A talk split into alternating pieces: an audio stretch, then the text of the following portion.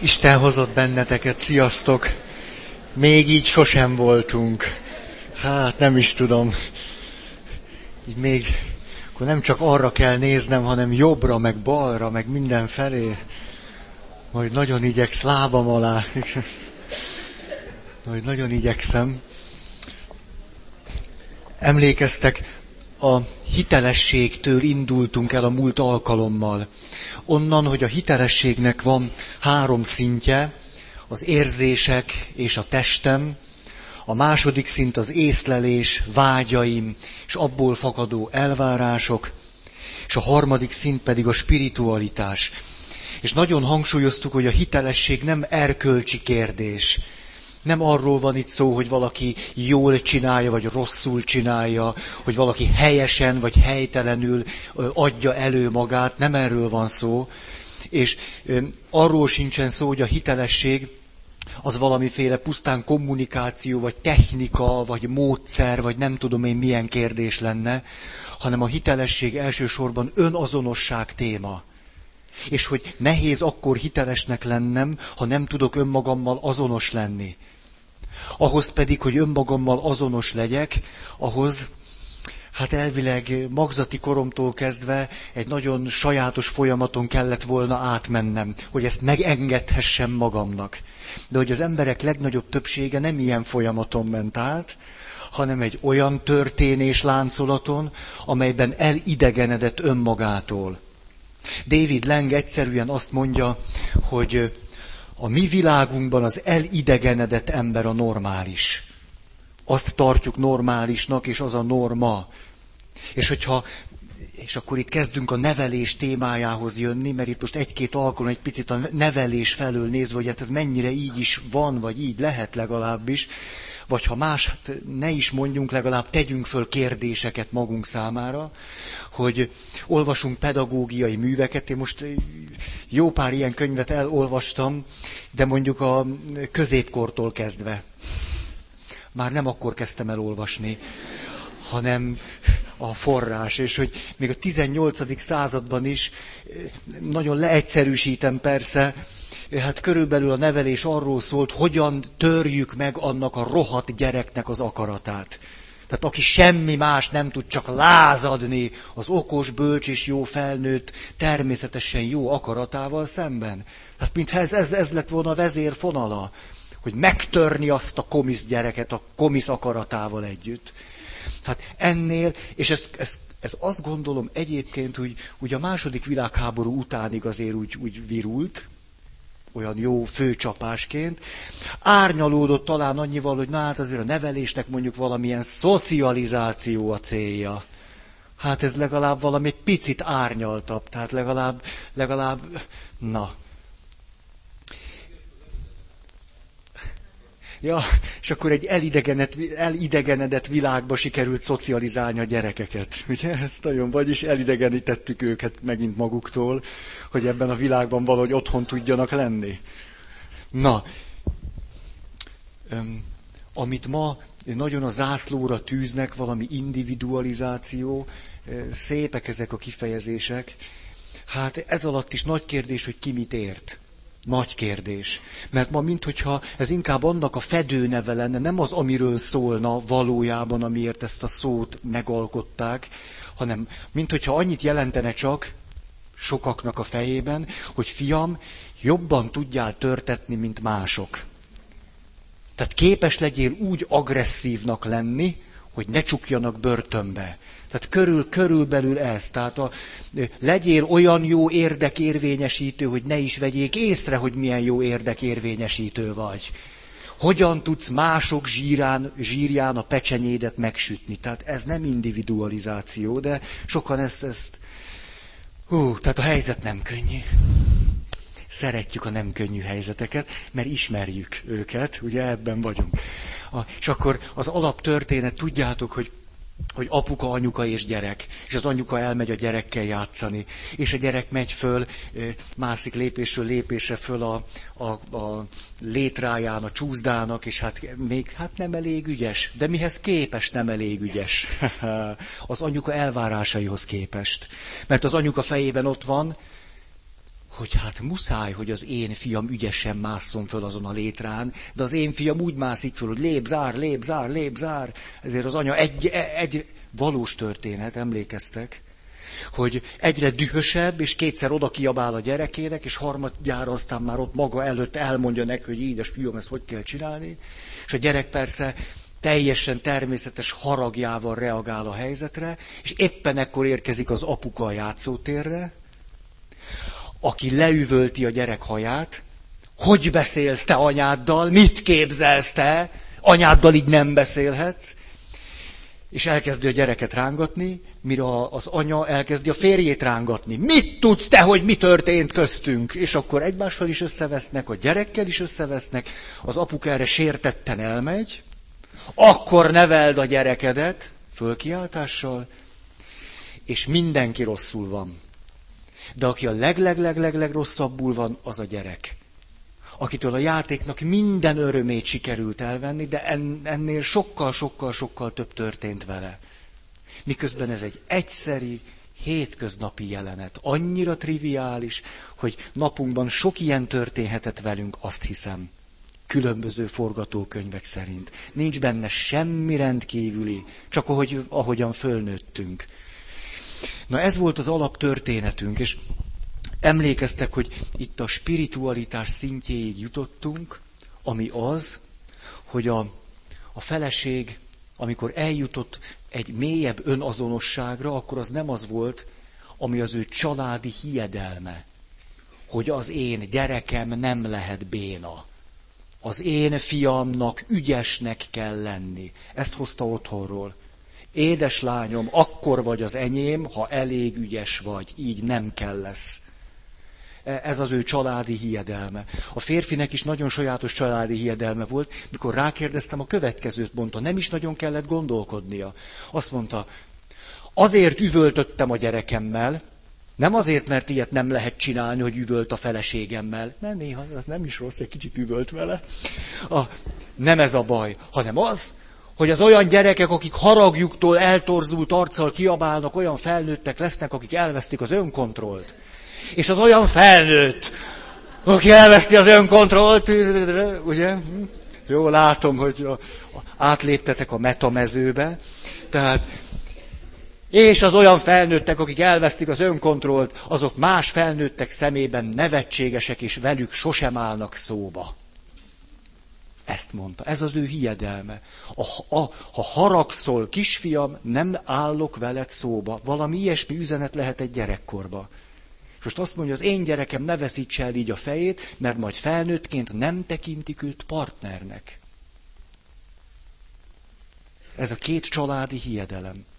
És a feleség, amikor egy mélyebb önazonosságra jut, akkor azt mondja, igazából az egész történet mélyén az a vágyam van, hogy hiányzol hiányzol nekem, mondja a férjének, annyira jó lenne, ha többet tudnánk együtt lenni.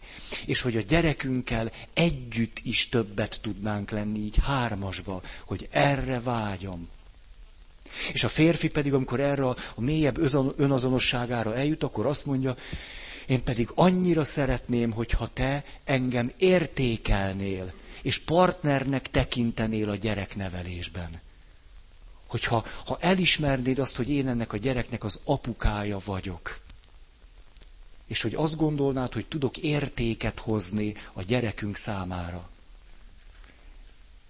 Ezek nagyon-nagyon szép, és na, tehát a férfi meg a nő, látjátok, nem olyan értelemben hiteltelenek, amikor ordibálnak, amikor egymást rángatják, és nem tudom mi a hiedelmeik szerint, a családi előírások szerint élnek, hogy rosszak, nem ilyen értelemben vagy hogy rosszul kommunikálnak valamit, hanem olyan értelemben, hogy nem tudják, hogy kik is ők legmélyen.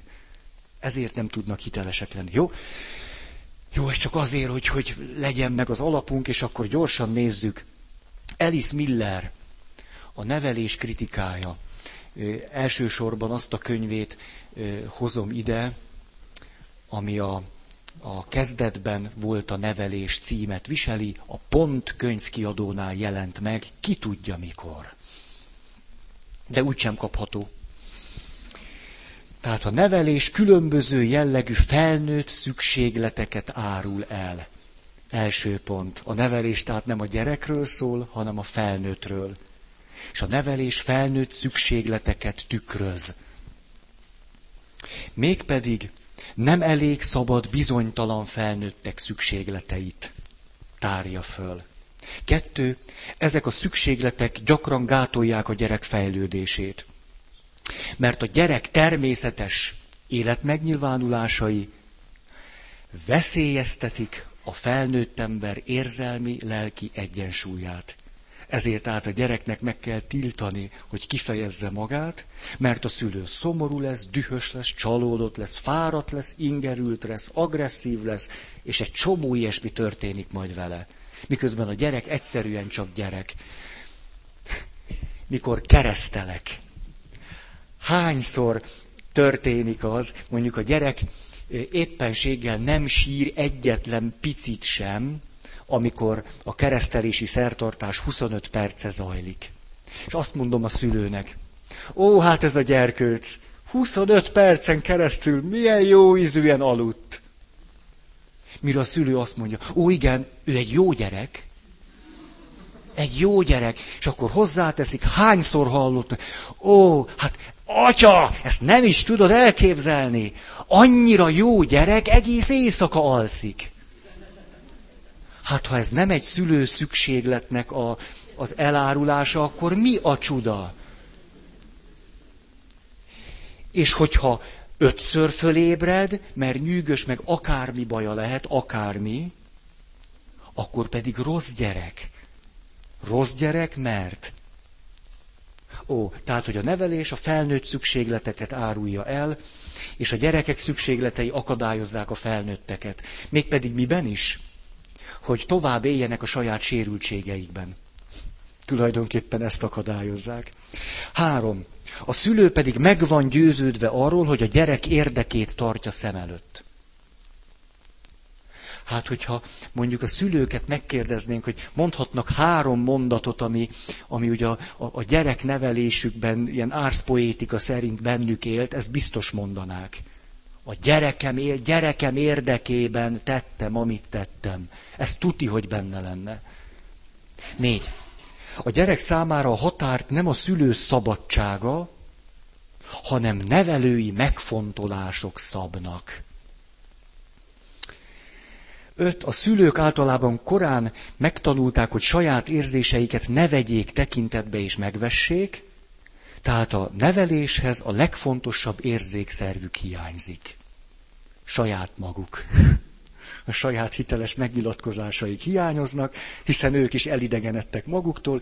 Mire van tehát szükségük? Nevelési elvek mankójára. És ezekkel a nevelési elvekkel aztán totál szétzúzzuk azt, hogy a gyerekünk az lehessen, aki.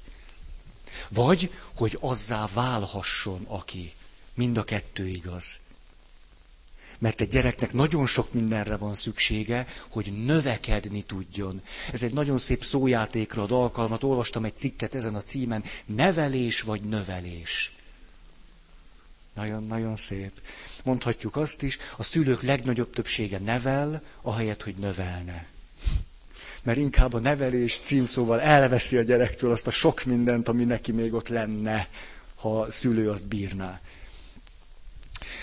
Valódi hiteles érzelmek, szabadság, autonómia hiányában, tehát nevelési elvek protéziséhez folyamodunk, és nevelési szabályokba gyömöszöljük a gyerekeinket.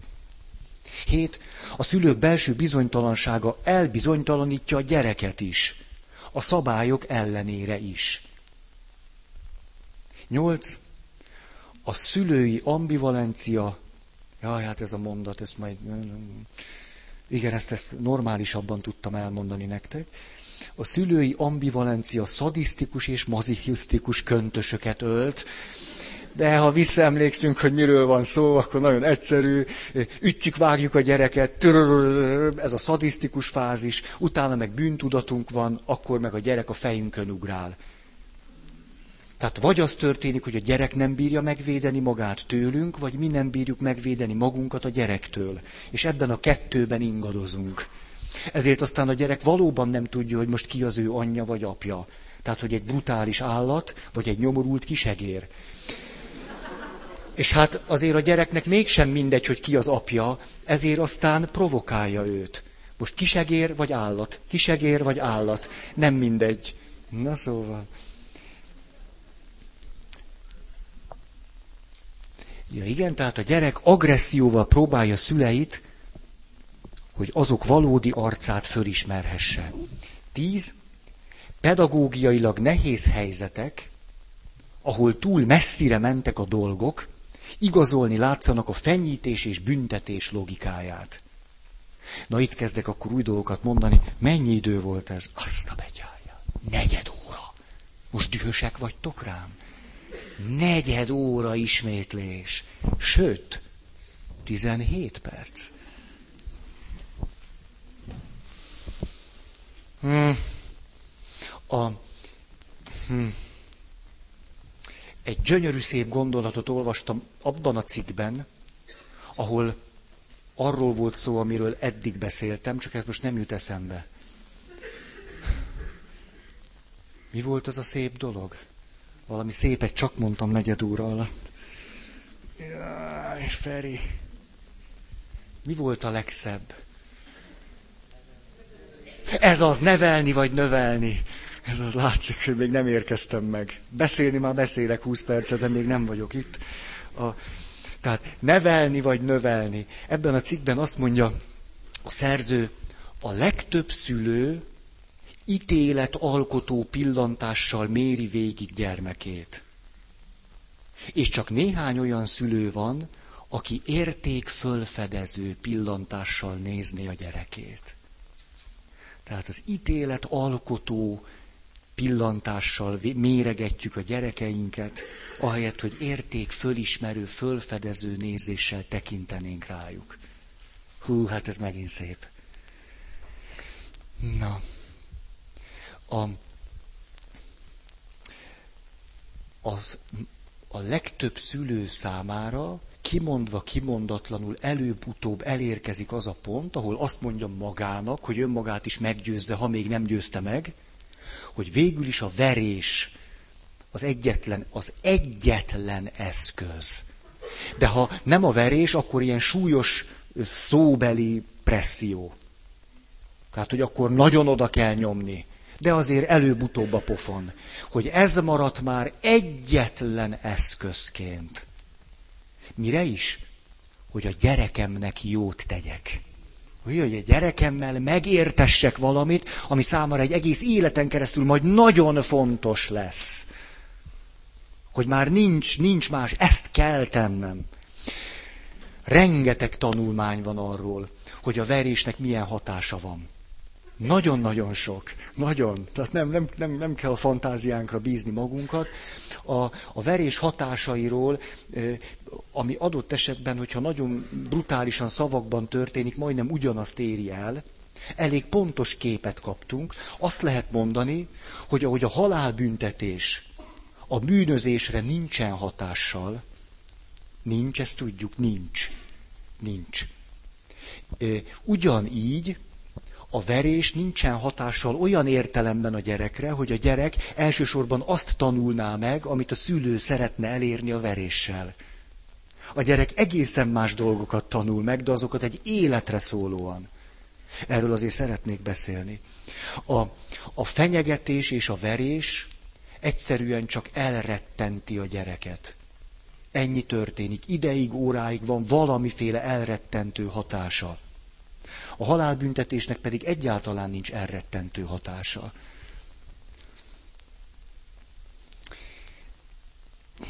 Tizenegy. A szülő a szülősített gyerekétől rengeteget vár el, ami a gyerek számára teljesíthetetlen. Ugye miért neveztük a gyereket szülősítetnek? Azért, mert a gyerek szolgálja a szülője érzelmi, lelki egyensúlyát nem pedig fordítva. A szülő lenne azért, hogy a gyermeke érzelmi lelki egyensúlyát növelhesse, vagy annak növekedését segítse, de itt fordítva történik ez, ezért a gyerek a saját szülőjévé lesz. Vagyis a maga nagyszülőjévé. És ez egy hülye helyzet. A, ezek a teljesíthetetlen elvárások egy nagyon egyszerű, nagyon egyszerű iskolai példát hadd hozzak, ami egyfelől a, a, a teljesíthetetlenségről, másrészt a, a, a nevelési brutalitásról szól, amit egyébként teljesen normálisnak tartunk. Mondjuk van egy osztály, és az osztályban matematika óra zajlik. És a matematika óra keretében a pedagógus megkérdezi, mondjuk, hogy a 12 hatodot hogyan mondhatnánk másképpen. Iszonyú sok gyerek jelentkezik, ugye már jól meg vannak nevelve, de ő nem őket szólítja föl, hanem azt mondja, hogy na csilla. És akkor hát 12 hatod, 12 hatod, 12 hatod. Nem tudod? Tehát egy ilyen érdekes, érdekes térbe kerül a gyerek egyszer csak. Az összes gyerekkel szemben ő már is egy hülye, béna, szerencsétlen kis valaki. És amikor Csillaról végül is kiderül, hogy ő ezt tényleg nem tudja, akkor a pedagógus csak annyit mond, na Csilla, ülj le, és nézzük, hogy Csilla helyett ki tudná megmondani hogy a 12 hatodot hogyan tudnánk, vagy nyolcad volt először? Nem, hatod. Legalább következetes vagyok. Ki tudná a csilla helyet megmondani, mert ő nem tudta. És természetesen ti...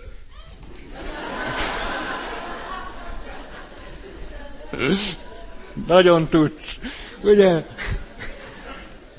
És a és természetesen 25 gyerek, aki, aki a kezével nagyon jól mutatta ezt, még föl is kellett egy kicsit állni, ugye? Tehát ez a test, a test az nagy a test, tehát úgy normálisan ülnek a gyerekek, de amikor lehetőségünk nyílik arra, hogy begyalázzuk egy osztálytársunkat, én, én, hogy nem döbbenetes az, hogy tulajdonképpen az úgynevezett neveléssel, szinte folyamatosan a gyerekeket egymástól is elidegenítjük. Hogy ebben a pillanatban ez a teljesen hétköznapi nevelési módszer azt jelenti, hogy hogyan tudok a másik zsírján sikeres lenni. Pontosan ez a logikája. Akkor érhetek el eredményt, ha jobban tudom, mint a csilla, és a csilla csak gyalázódjon, alázódjon be.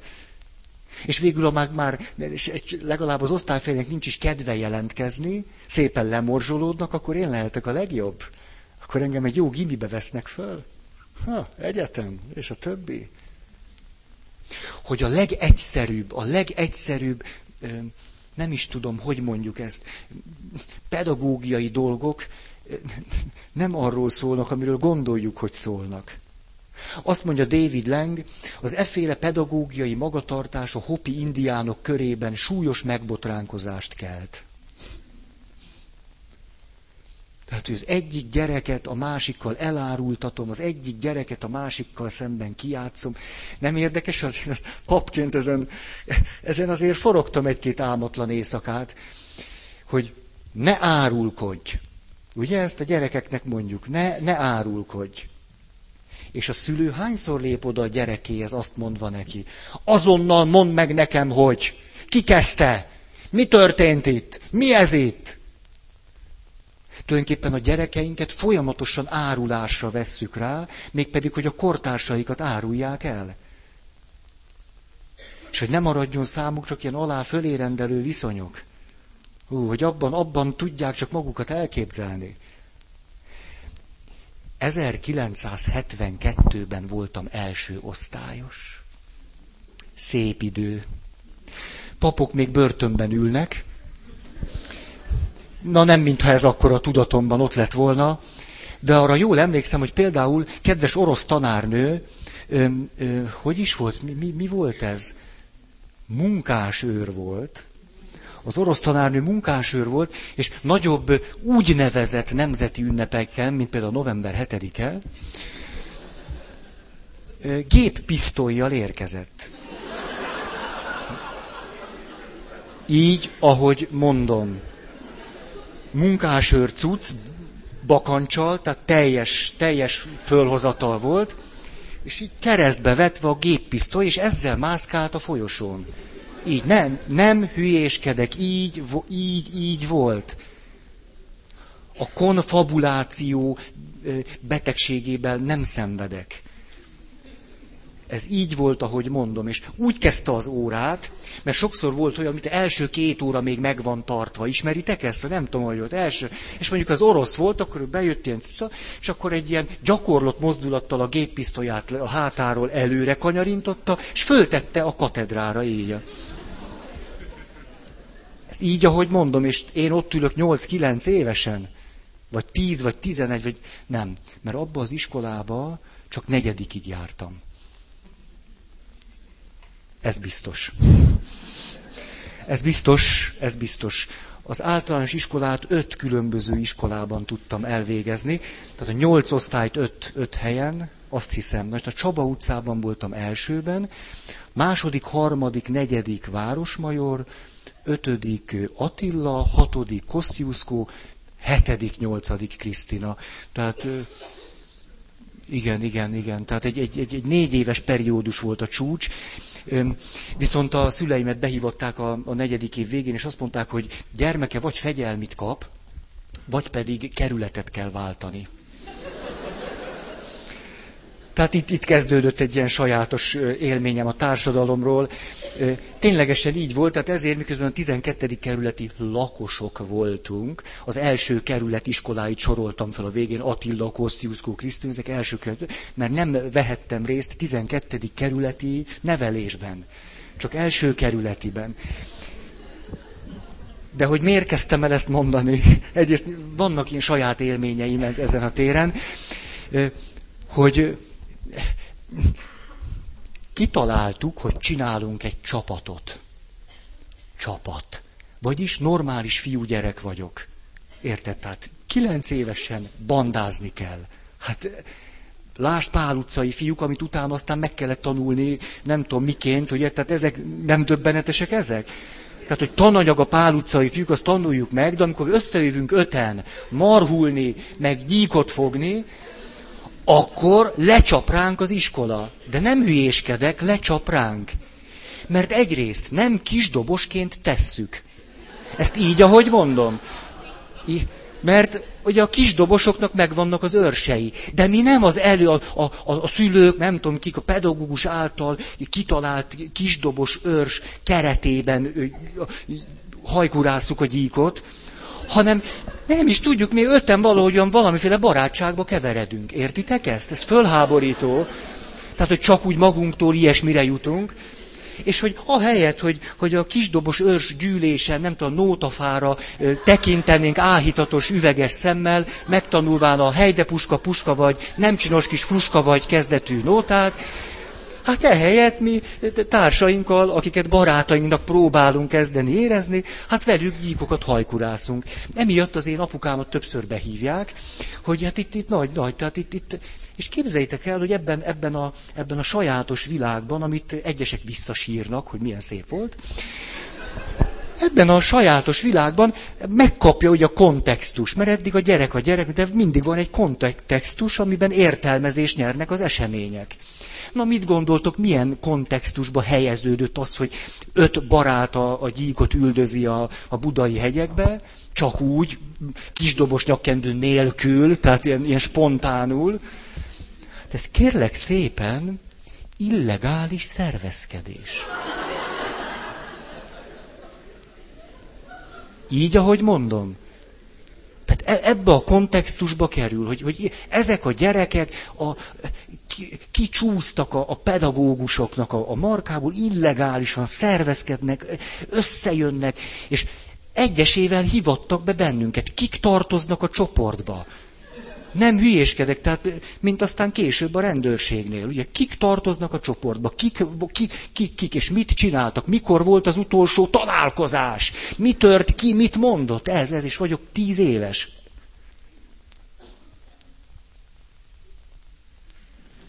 És hát akkor utána végül szüleim úgy döntöttek, hogy, hogy legyen első kerület.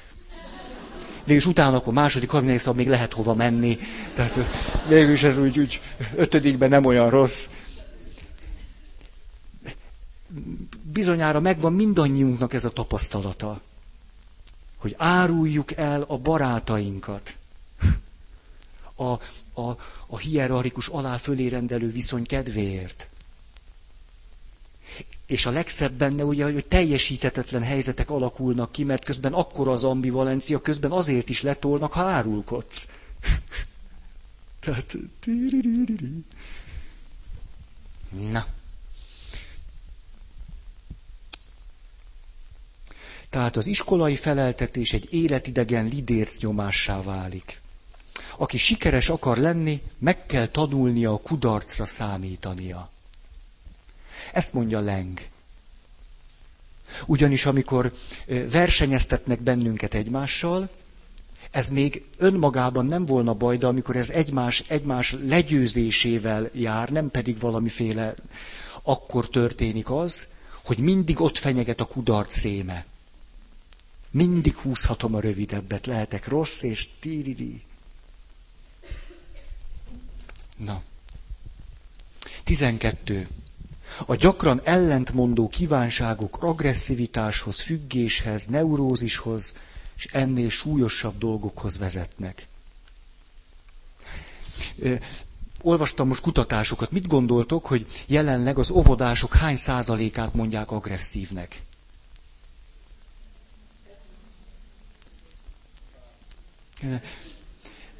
Nem, azt mondják, hogy 5-10 százaléka az óvodásoknak agresszív, és akkor lenne egy kérdésem, hogy a szülőknek hány százaléka az?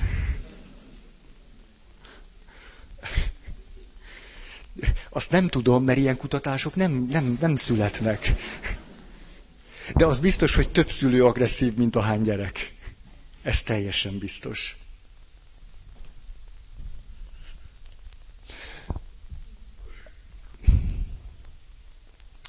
Hm.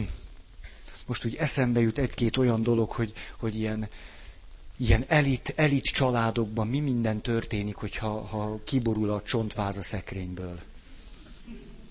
Szóval, hogy belelátunk ilyen, ilyen jámbor katolikus családok életébe. Hát.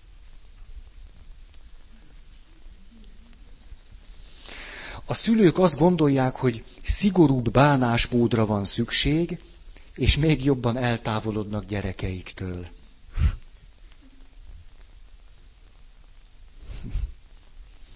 Tizennégy.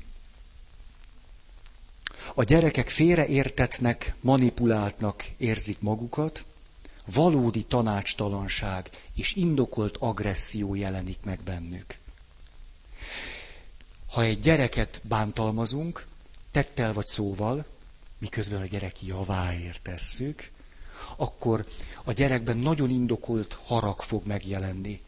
Bosszú fantáziái lesznek, de a sor végén elkezdi magát utálni. 15. A gyerek valódi sérüléseit senki sem tekinti annak. A gyerek egyedül marad kívül és belül is, vagyis a gyerek nem talál otthonra. De nem csak otthon nem tud igazán otthon lenni, hanem itt bent sem talál igazán otthonra. Ez azért van, mert két dolgot tanul meg. Az egyik, hogy ő rossz, ez az egyik legnagyobb hazugság, amit egy gyereknek meg lehet tanítani, hogy rossz vagy, de ez elkezdődik ugye csecsemőkorban, emlékezzetek fél órával ezelőtt. Jó, ha alszik, rossz, hogyha éhes. Ez ugye itt kezdődik, tehát, hogy, hogy megtanulja az első hazugságot, hogy rossz vagy, és a másikat, hogy azért kapsz, mert rosszat tettél. Azért, azért kellett kikapnod, mert rosszat tettél. Azért verünk, mert rossz vagy. Különben nem vernénk. Hát az anyád, hát az anyád nagyon szeret, de mert rossz vagy, ezért kaptál ki. A gyerek tehát minden miatt már önmagát teszi felelőssé.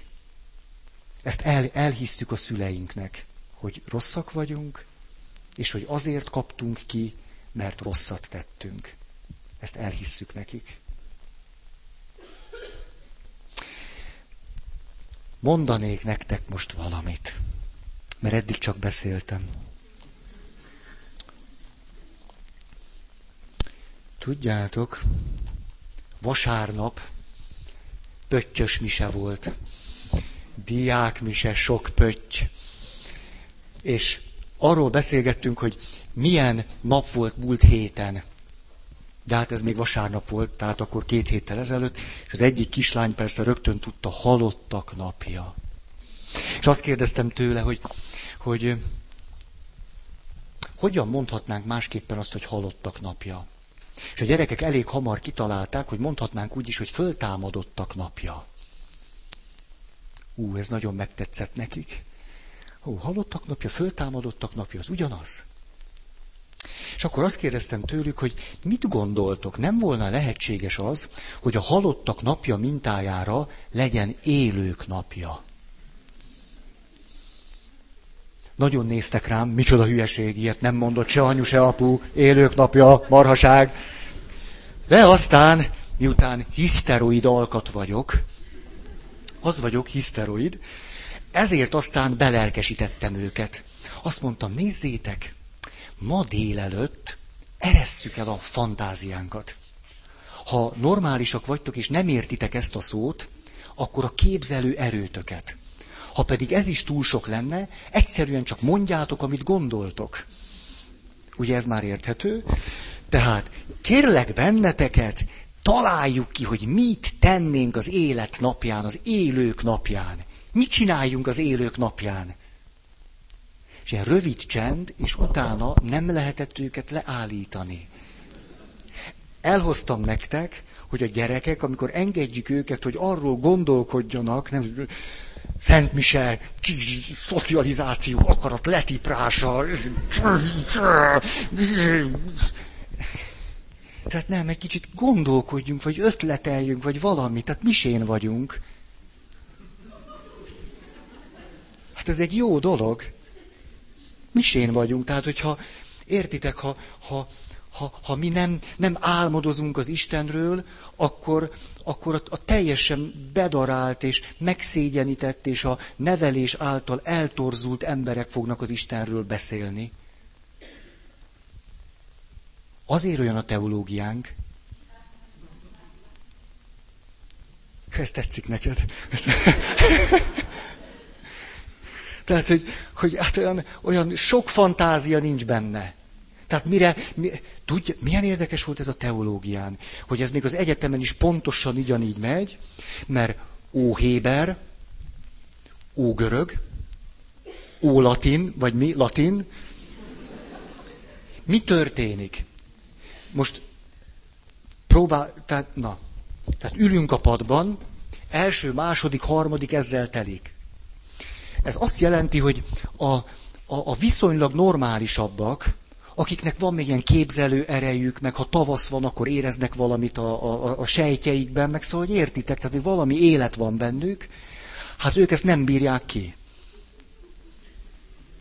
Hát ki bír egyszerre tanulni óhébert, ógörögöt, latint, meg nyilván angolt, németet, valamit egyszerre, de ez csak a nyelvek. Érted? Na most, ennek az a következménye, hogy a legjobb fejek harmadik év végére kibuknak.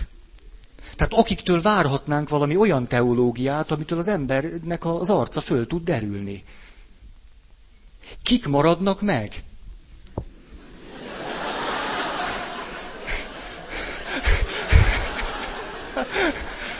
Csúnyák, csúnyák, csúnyák.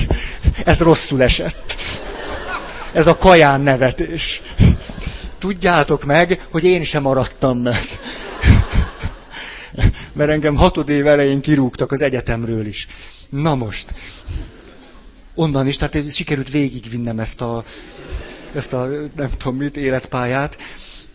Szóval, negyed, ötöd évre, amikor elkezdődne az, hogy na, akkor egy szemináriumon, akkor most, most, most vegyük el, tehát, hogy akkor a bennünk élő gyerek kezdjen súgni a felnőttnek, hogy na, látunk itt valamit, vagy, vagy már csak ezeket a se kép, se hang. Tehát olyan dögunalom, hogy, hogy bele lehetett pusztulni. Megvan ez a, szóval el, lehet ezt képzelni, ugye? Hát nem tudom, ti hogy vagytok ezzel, hogy szoktatok misére menni. Én nem. én komolyan, én, én, én nem, nem, nem, hát én szoktam misézni, szoktam, de külsőn misére menni, nagyon óvakodok tőle. Nagyon-nagyon-nagyon. Tehát, hogy hogy lehet például 15-20 percen keresztül úgy beszélni, hogy valaki semmit nem mond. És hogy minden mondatát a felénél tudom, hogy fejezi be. Minden, mind előre lehet tudni, mi, minden fordulat, minden, tudod elő, és, és, hát emlékszem, tartottam egyszer egy beszélő, próba prédikáció. Hát ilyet ilyen nincsen, de mindegy, ez egy próba prédikáció, na jó. És, a, és akkor végül, ugye akkor kritikát kaptam. Azt mondja a nevelő, nem növelő, nevelő. Hát ugye érdekes volt a beszéd, de sajnos a végén nem hangzott el az utalás az örök élet örömére. Mert minden rendes katolikus beszéd végül is az örök életre fut ki. Hát én ki is futok az olyan templomból, ahol, ahol ez, ez, ez minden beszéd erre fut ki. Hát, na, hol, hol tartok, lát, teljesen el... Jaj, a gyerek, ú, a legjött, látjátok, ezt várjátok, tudom, itt, itt szenvedtek. Na, hogy a gyerekek, élők napja, élők napja, na nézzük. Direkt fölírtam, hogy egyet el ne felejt, csak azt mondja az egyik, ez egy kislány volt. Hát szegény, na mindegy. A, az kicsit ő azért már terhelt. Azt mondja, misére jönnék.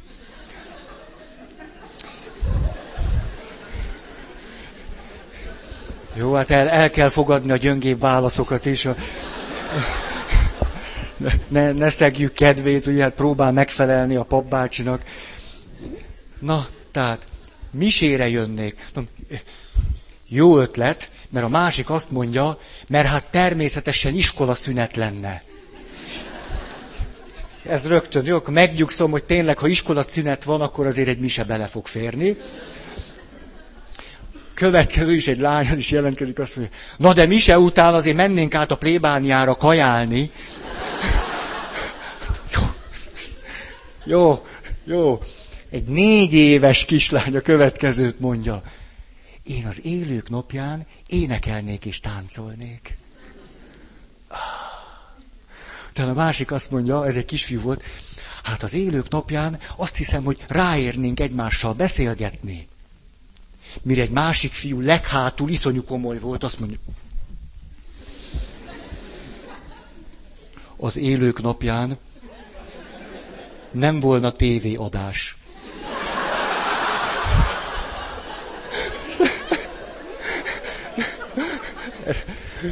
Ugye ez megihletett egy másik fiút. Az élők napján nem lehetne számító, számítózni. Ezt mondta, számítózni. Az élők lapján nem számítóznánk. Akkor egy harmadik, a fiúk beindultak, ugye? Akkor harmadik. Az élők napján senki sem menne autóval, mert a növények is élnek. És akkor jöttek ezek a, eljutottunk a spirituálisabb dimenziókhoz. Azt mondja egy kislány, ja nem, ezt egy kisfiú mondta, drága, Na emiatt akartam mondani ezt. Ilyen iszonyú szomorú arccal. Az élők napján nem lenne büntetés. Hát ezt puszít neki, hát. Mire egy másik azt mondja, az élők napján nem követnék el bűnt. Hú, ez nem rossz, nem rossz. Aztán akkor egy kislány azt mondja, az élők napján bocsánatot kérnének egymástól azok, akik megbántották egymást, de meg is bocsájtanánk. Már tud valamit. Tehát anya, bocsáss meg, takarodj a sarokba!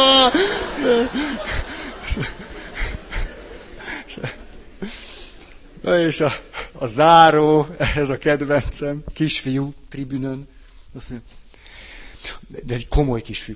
Az élők napján én már előző este rendet raknék, hogy élők napján ne kelljen.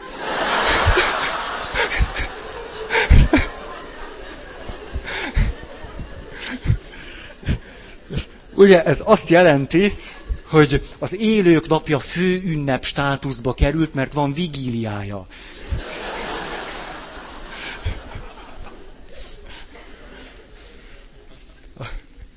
Nagyon, hát, ezt hogy mondjam, hát ez egy, ez egy gyerekmise, nem? Hát itt aztán, na, a, ahogy ezen töprengtem,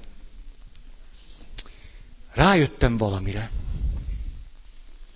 Hogy nem jön a számra az, hogy úr.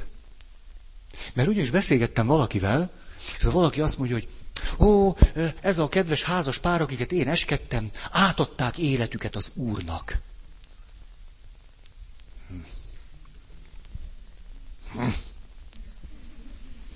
Hát, hogy elgondolkodtam, hogy én átadtam-e az életemet az úrnak.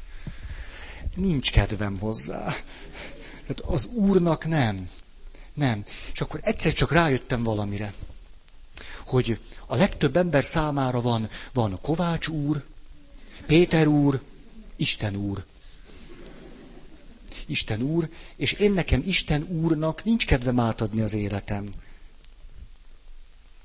Igaz, hogy mi ezt úgy szoktuk mondani, hogy Úristen. De úgyse hangzik jól. Mert az Úristen valójában Isten Úr. Csak ez hülyén hangozna. Kedves Isten Úr, kötelező esti imádságomat kezdem. Nagyon álmos vagyok. De ennél több személyességet nem szeretnék vinni a kötött imáimba. Ja. Ez a... Még van fél óra. Még ennél mélyebbre is tudok süllyedni. Csak, csak bírjátok. Nem azzal van problémám, hogy, hogy, hogy eljuthatunk ahhoz a, ahhoz a nagyon átható spirituális tapasztalathoz, hogy, hogy Istennek milyen hatalma, végtelensége, lenyűgöző ereje és szeretete van. Ha valaki átélte ezt, hát az, az lenyűgöző. A szent élmény fantasztikus, és, és a, a szónak legjobb értelmében rettenetet keltő. De nem azért, mert Isten félelmetes, hanem mert hát mint egy óriási hegy, vagy egy, egy, egy, egy, egy szakadék, vagy valami. Hát egy szakadék előtt az ember egy kicsit úgy megretten. Ez nem azt jelenti, hogy Isten egy szakadék. Ja, már most látom, már belebonyolódtam valamiben. Hanem hát, hogy vannak mélységek, vannak magasságok, és hogy a szakadék meg akar bennünket ijeszteni? Tehát azért, azért Vikosz folyó, azért sok tízezer éven keresztül folytott el a, a, a hegybe, hogy mikor én oda megyek, akkor rám ijesszen. Nem azért, mert szegény szeretett volna innen oda elmenni. Ugye? Mert a gravitáció vitte őt, tehát nem akar engem megijeszteni. Tehát akkor ezt mondom, hogy mély, mélység, magassága nem akar bennem félelmet kelteni, csak hát, hogy az ember elámul. Hát, egy ilyen. Tehát csak ezt nem gondolom, hogy, hogy, hogy ezzel a kifejezéssel kellene definiálnunk, hogy Isten úr. Egyszer nem gondolom. Na.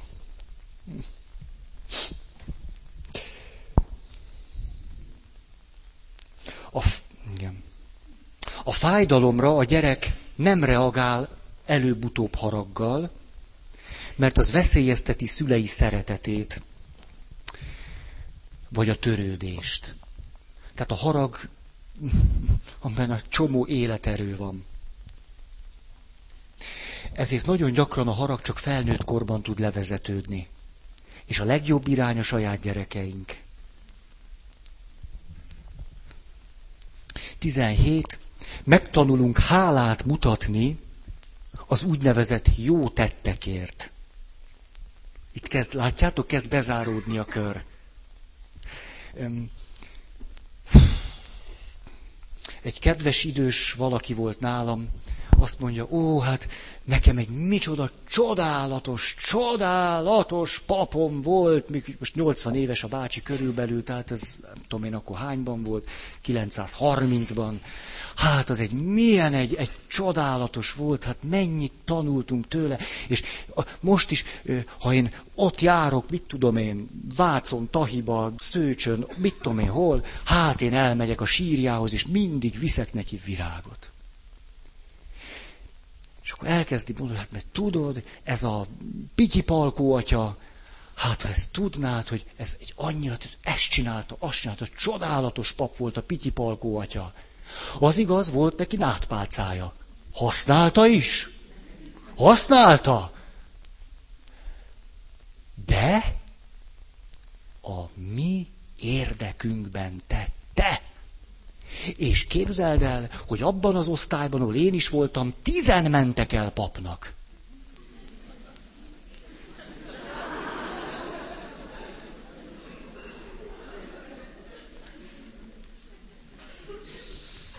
És akkor azt mondja, na, elmesélem, hogy hogyan, milyen zseniálisan nevelt engem ez a pityipalkó atya. Azt mondja, késtem valamelyik alkalommal az iskolából. Természetesen, mikor megérkeztem, meg kellett állnom az ajtóban, és pityipalkó atya rám nézett, és azt mondta, tőrödő, szóval ment a dresszúra. Azt mondta, na, fiam, Két dolog között választhatsz. Vagy vasárnap a késés miatt a reggel 7 órai misére jössz minisztrálni. Értitek? Büntetésből mise. Megvan? Megvan? Vagy pedig kapsz hármat a nátpálcámmal. Ugye még elég kicsi a gyerek, hogy szoruljon benne annyi hitelesség, kongruencia, hogy azt mondja, inkább a hetes mise.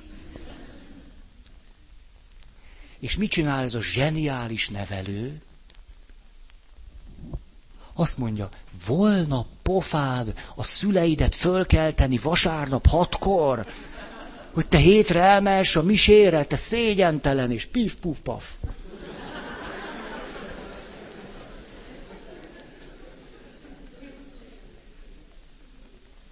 papi ideál.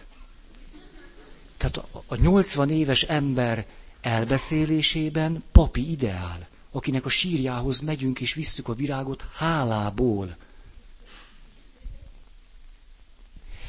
Most lehet, hogy van köztünk egy-két igazi rendes katolikus. Nektek szólok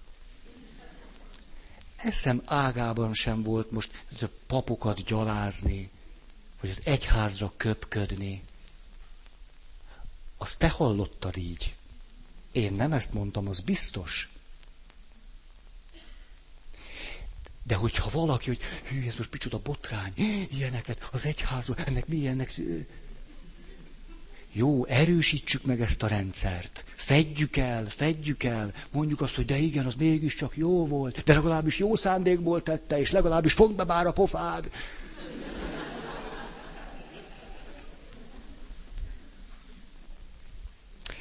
Tehát megtanulunk hálát mutatni az úgynevezett jó tettekért. Vagyis azonosulunk az agresszorral. Hát mi marad más, mikor már teljesen elidegenedtünk magunktól, de közben totális függésben vagyunk, hát mi más tegyünk, mi, mi marad nekünk, mint hogy azonosulunk az agresszorral. Ez, ez marad. Most ennek az a legfélelmetesebb verziója számomra, amikor a spiritualitást áthatja mindez. Tehát amikor az azonosulás az agresszorral végül Isten úrra is rámegy. Tehát Isten úr lesz a fő agresszor, így büntet, úgy büntet és közben pedig hálásnak kell neki lenni. És misére kell menni. És nem lehet kifejezni azt, hogy valami nem stimmel. Ez, ez tönkre teszi a spiritualitás, de, de darabjaira szedi.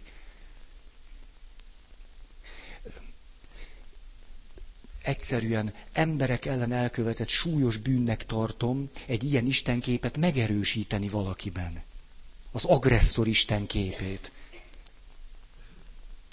és akkor aztán e, e, csoportosan azonosulunk ezzel az agresszor Istennel, aki a fő foglalata mindannak, amit, amit nevelésből, pedagógiából, szülőktől, nem tudom honnan vettünk, és akkor ezt már Isten nevében adjuk tovább a következő nemzedéknek. Nem? Hát természetesen Isten. Nem, én nem vagyok rád mérges, mondja az apa. De hát a katolikus erkölcs, csihi puhi.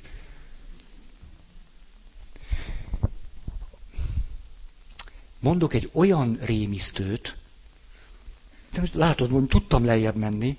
A, a, valaki azzal jött, egy kb. 40 éves hölgy, azt hiszem, hogy, hogy nem, nem teljesen jó az Isten képen. Hát kezdjünk el erről beszélgetni. És akkor mondja a klasszikusat, hogy átmentem azon, hogy Isten mindent lát, Isten mindent hall, Isten mindenről tud, sőt, Isten a gondolatainkat is ismeri. És ez nem elég, tehát nem elég, hogy lát, hall, tud mindent, tehát a fejemben is ott van, sőt az érzéseinket is ismeri. Hát, hát ha egy gyereket nyomorultá lehet tenni, ezzel tuti. Mert utána hogy folytatódik a történet? És hogy Isten annak örül, hogyha nem haragszol, hogyha jó kis Peti vagy, ha jó kis Annácska vagy, akkor örül, nem szabad haragudni, nem szabad, semmit se szabad. Hát, hát csodálkozunk, hogy nem tudunk hitelesek lenni. Tehát az Istent egy olyan szerepbe hoztuk, hogyha a szülő nem tudná, mondjuk este tíz és reggel hat között, meg egy amikor megy az iskolába valahogy dresszúrázni a gyermekét, akkor ott van Isten. Sikerül rátolni ezt az egész szerepet. Nem brutális, amit... És ez az Isten úr. Isten úr jön onnan föntről néz, itt, raktad a kezed, te rohadék, na majd. Fűtyű. A... És akkor kiderül, hogy ez a valaki Erdélyből származik. És azt mondja, hogy, hogy, hogy kialakult bennem ez a képzet, de hogy a legrosszabb az az volt, hogy egy nagyvárosban laktunk, és a nagyvárosban nagy templom, és a nagy templomban nagy szentély, és a nagy szentélyben nagy szentélykép, vagy mi az. Azt mondja, ott volt természetesen a hatalmas háromszög benne egy szem. Maga a brutalitás, tehát ezeket, tehát protestánsok hajrá, meszelővel, minden szemeket, legalább a szemeket. És a, és a következőt mondja, ezt, hogy, hogy lehet ennél, ennél még rosszabb is lehet.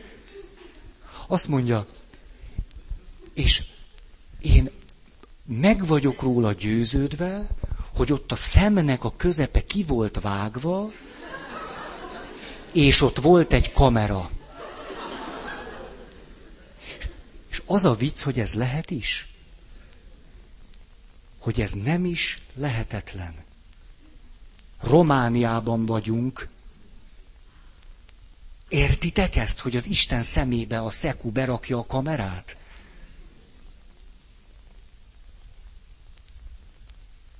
Ugye mondtam, hogy lehet még szörnyűbb is? Hát egy ilyentől, hát, hát a szavam eláll, hát, hát Ezt azért akartam így, hogy, hogy ú, hát, hogy fogalm, tehát, hogy 40 éves korában öm, áll ő benne valamiféle összefüggés össze, hogy ez hatott az ő Isten képére, hogy, hogy ettől rosszul érzi magát, hogy emiatt nem nagyon tud Istennel egy ilyen meghittett viszonyba kerülni, és hogy, mert ugye senki neki soha el nem ismerte. Tehát ez az egész, folyam, ez az egész folyamat el van fedve.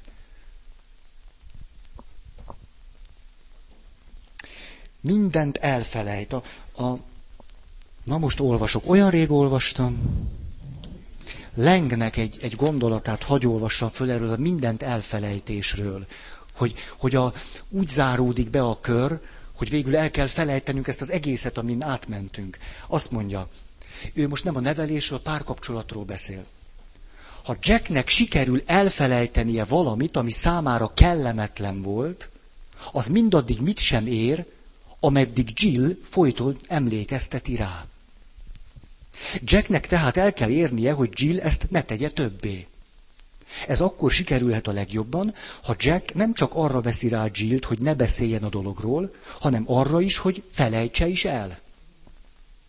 Jack többféleképpen is befolyásolhatja Jillt, például bűntudatot ébreszthet benne amiatt, hogy örökké felhozza a dolgot. Meg is kérdőjelezheti Jill élményének érvényességét. Ezt aztán lehet nagyon és kevésbé radikálisan is művelni. Jack azt is sugalmazhatja Jillnek, hogy a szóban forgó dolog teljesen jelentéktelen, holott Jill nyilván fontosnak tartja. Tovább lépve módozati változtatás is javasolhat. Tegye át Jill a dolgot az emlékezet modalitásából a fantáziájába. Te csak képzeled ezt az egészet. Érvénytelenítheti tovább a dolog tartalmát is. Nem is úgy volt, ahogy mondod. Végül pedig nem csak a dolog jelentőségét, módozatát és tartalmát kérdőjelezheti meg, hanem Jill emlékező tehetségét is, amivel végképp bűntudatot ébreszthet benne. Az ilyesmi egyáltalán nem ritka, az emberek nap mint nap ehhez hasonlókat művelnek egymással. Ha azonban azt akarjuk, hogy az élmény érvénytelenítése sikerüljön, nem árt a dolgot jó alaposan misztifikálni is. Például azzal, hogy kerek perec letagadjuk, miszerint azt műveltük, amit.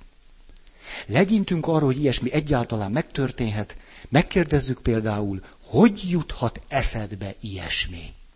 Vagy azt mondjuk, neked elment az eszed. És persze lehet tovább is cifrázni a dolgot.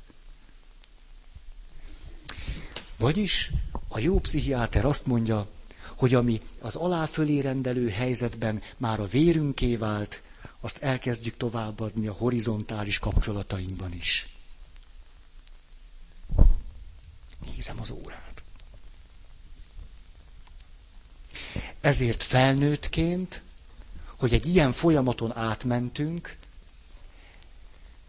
ez a folyamat már nem tudatos bennünk.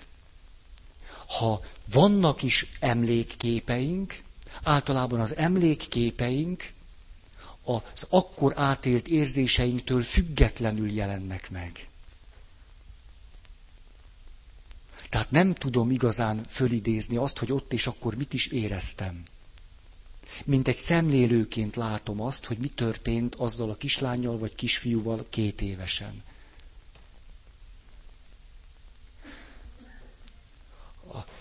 Milyen gyakran hallom azt, hogy emberek azt mondják, ó, a gyerekkoromban nem történt semmi. Hogy történt ez, hogy történt az, hogy csináltátok, hogy a családban ez hogy, hogy volt? Ne, egyszerűen nem is emlékszem. Volt ilyen, volt olyan, nem, nem, egyszerűen nem emlékszem. Vagyis a kör bezárult. Felnőttként sem, felnőttként sem azt nem tudja, hogy velem mit tettek, sem azt, hogy ő mit tesz. Mivel gyerekként nem volt szabad mindezt észrevennie. Vagyis, hogy mit teszek a férjemmel, a feleségemmel, a gyerekemmel, az sem tudatos. Nem veszem észre, hogy épp ezt csinálom, hanem azt mondom, hogy gyerekem javát akarom, és ezért csinálom. Azt sosem felejtem el, emlékszem, mondtam ezt nektek már egyszer, hogy hogy egyszer egy, egy apa éppen válófélben volt. És eljött, és akkor beszélgettünk, beszélgettünk a párkapcsolatról, és akkor egyszer csak azt mondja, és mond Feri, ugye nem ártok ezzel a gyerekemnek. Ez egy szívbe markoló kérdés. Jól mutatja azt, hogy mennyire szeretnénk nem tudomást venni arról, hogy mi történik ilyenkor.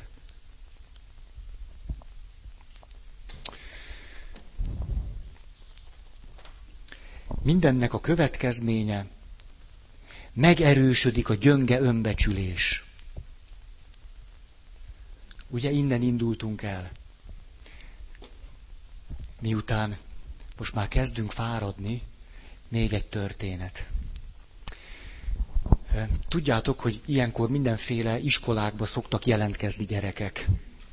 Ez számomra azzal a tehertétellel jár együtt, hogy plébánosi ajánlásokat kell írnom.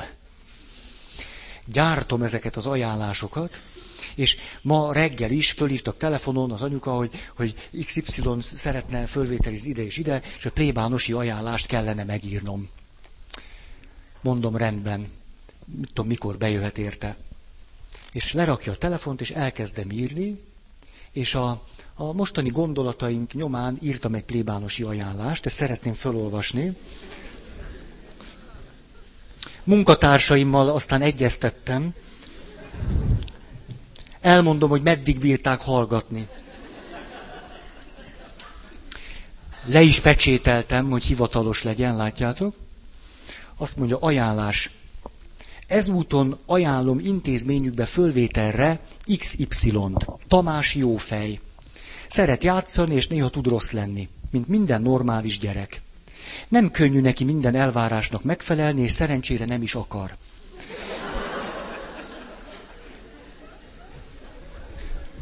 Na most idáig jutottam.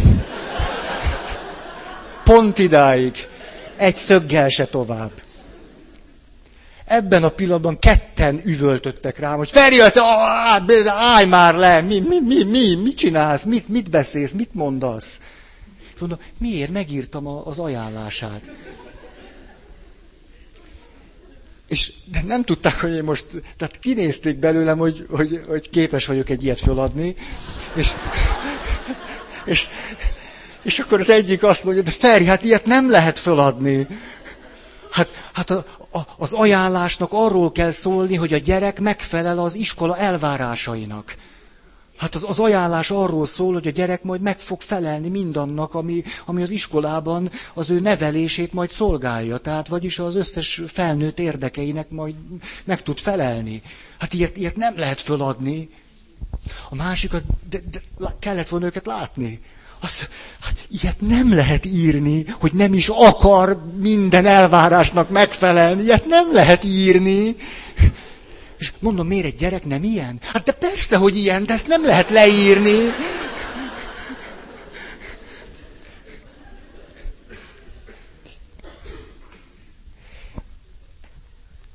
Hogy életemben először gondoltam arra, hogy te jó ég, hogy micsoda ajánlásokat írtam eddig életemben. És tudjátok, mi a legszomorúbb? Hogy milyeneket fogok? Olyanokat, mint eddig. Pont olyanokat hogy fölvegyék.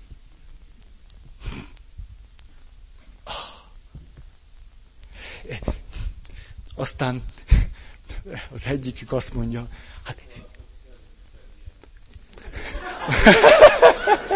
ez jó, ez a... Isten úr szólt belőled. Ez a... Azt hangzott, hogy pokorra fogsz kerülni, Feri. Ez a... Isten úr szólt belőled. A... ez az a Mária Rádió szeme hallgat. Ugye ez a...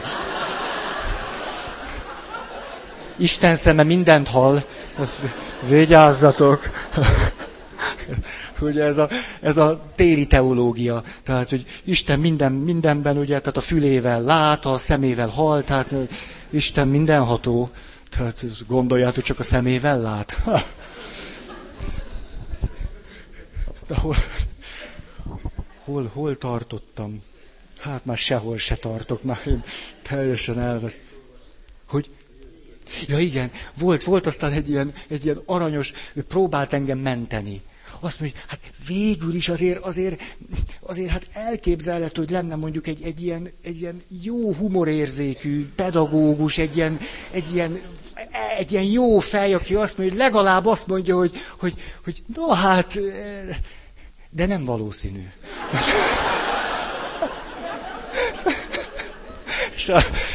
Na most a... De hát elolvassam még egyszer. Tehát, tehát csak, csak odáig, hogy, hogy, hogy, tehát, hogy ezúton ajánlom intézmények fölvételükre Pétert. Péter jó fej. Szeret játszani, és néha tud rossz lenni mint minden normális gyerek. Nem könnyű neki minden elvárásnak megfelelni, és szerencsére nem is akar. Azért nincs tovább, mert tudtam, hogy körülbelül eddig fogom tudni olvasni. Nincs tovább, itt még a záró történet. Akkor is, ha már ismeritek. Első gimnázium, magyar óra. A pedagógus azt mondja, na most Mindenki vegye elő papírt, írja föl a nevét, dolgozat. A dolgozat címe igazolja, hogy a kandid tézis regény. És akkor mindenki... Egy gyerek.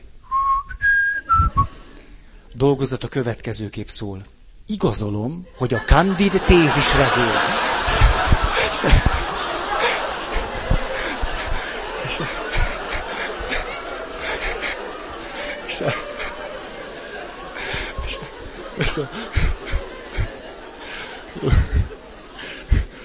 de sok új van.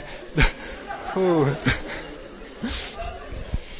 És hogy, na, most legszívesebben, ugye, hogyha egy ilyen amerikai happy endes történettel szerettem volna befejezni, itt most nem mondanám el a történet végét.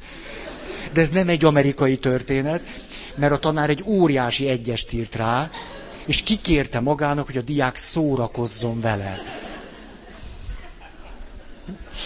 Na. Szerintem ezt most itt befejezném. Köszönöm, hogy itt voltatok.